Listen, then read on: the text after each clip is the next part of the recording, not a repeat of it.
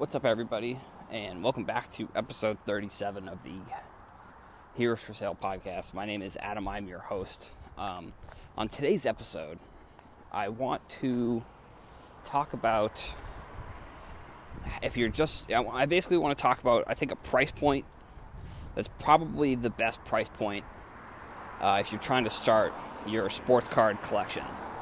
Um, and I think there's two there's like two tiers where I think you can start looking into these prices and they are good starting points for someone who is new.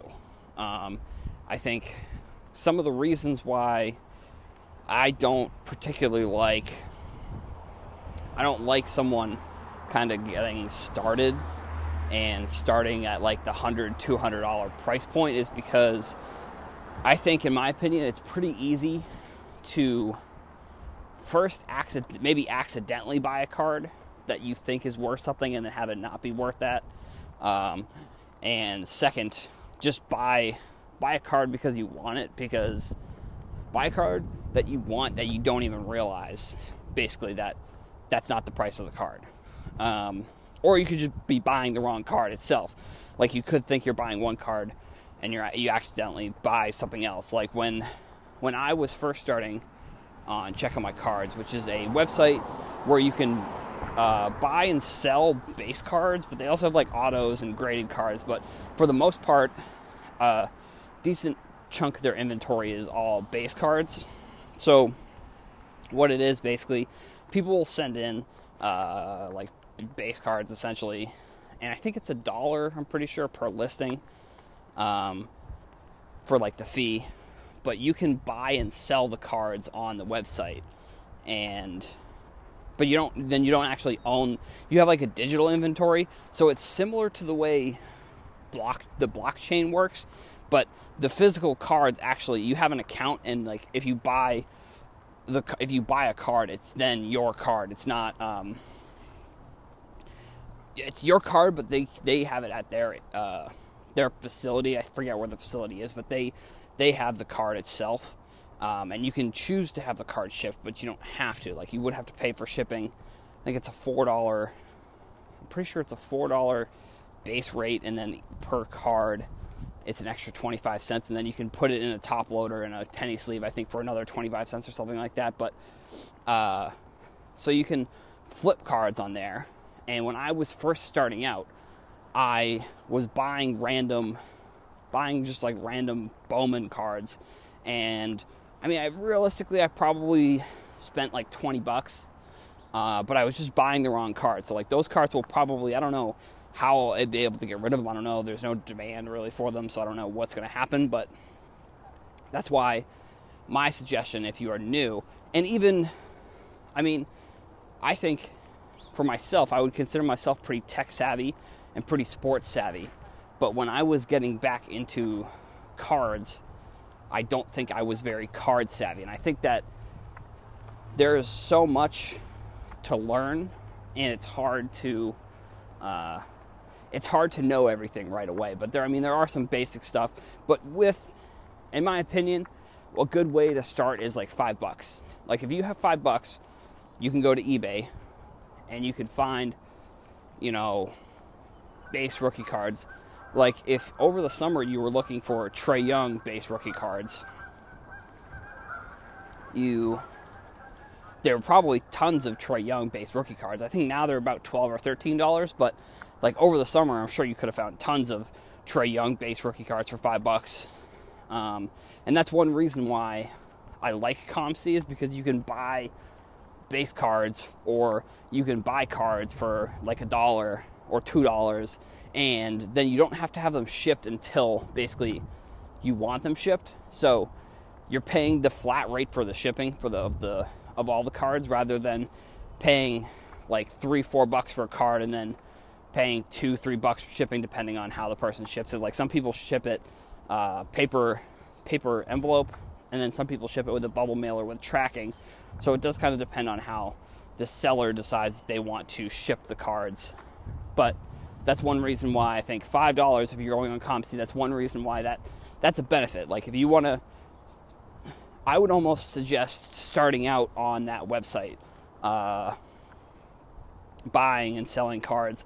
Like you know, it, it, it is a little bit tougher sometimes to sell the cards just because um, if you're trying to sell them, you don't necessarily know like what the other ones have sold for, and you can only base off of unless I think if you maybe if you have I think they have like a premium service. If you have that, I think there is a previous sales, but um, like I'm sure you can go on there and either buy like I mean, there's probably tons of Prizm cards. Like actually, so I bought two Rui Hachimuras yesterday actually, and they were both below four dollars. Which, if I were to buy those cards from eBay, I would, I'd be paying the three four dollars, but then I'd also be paying two or three dollars for shipping. So, realistically, if you're aiming for a card and you want to, your limit, the card price and the sale price for me those are two different things essentially. Uh, if if you're really if five dollars is your max, that's like you have your PayPal and all you have is five dollars in it. You're probably gonna have to shoot for like three three ish dollars unless you can find free shipping, or you can find shipping that's like a dollar. Like the three four dollar mark is where you're gonna be looking if you uh, want to buy cards that are exactly five dollars. So, but I mean, if you want to find if you want to buy a card that's five dollars, and then you're all right with the two three dollar shipping. You know, you have a little bit more options because I guess that sort of ups the ups the range to the six, seven, eight dollar mark. But the I think the five dollar mark is a good starting place if you want to like learn learn the ropes essentially because it can get very confusing when you're buying cards and I, I I don't know it's weird I wish it Uh, uh, one side of me says I wish it wasn't like that because of, because then I think more people would be interested in cards. But then the other side of me says also, I mean, I make a lot of content around cards, so the complicated, nuanced aspects are what I make a lot of my content about.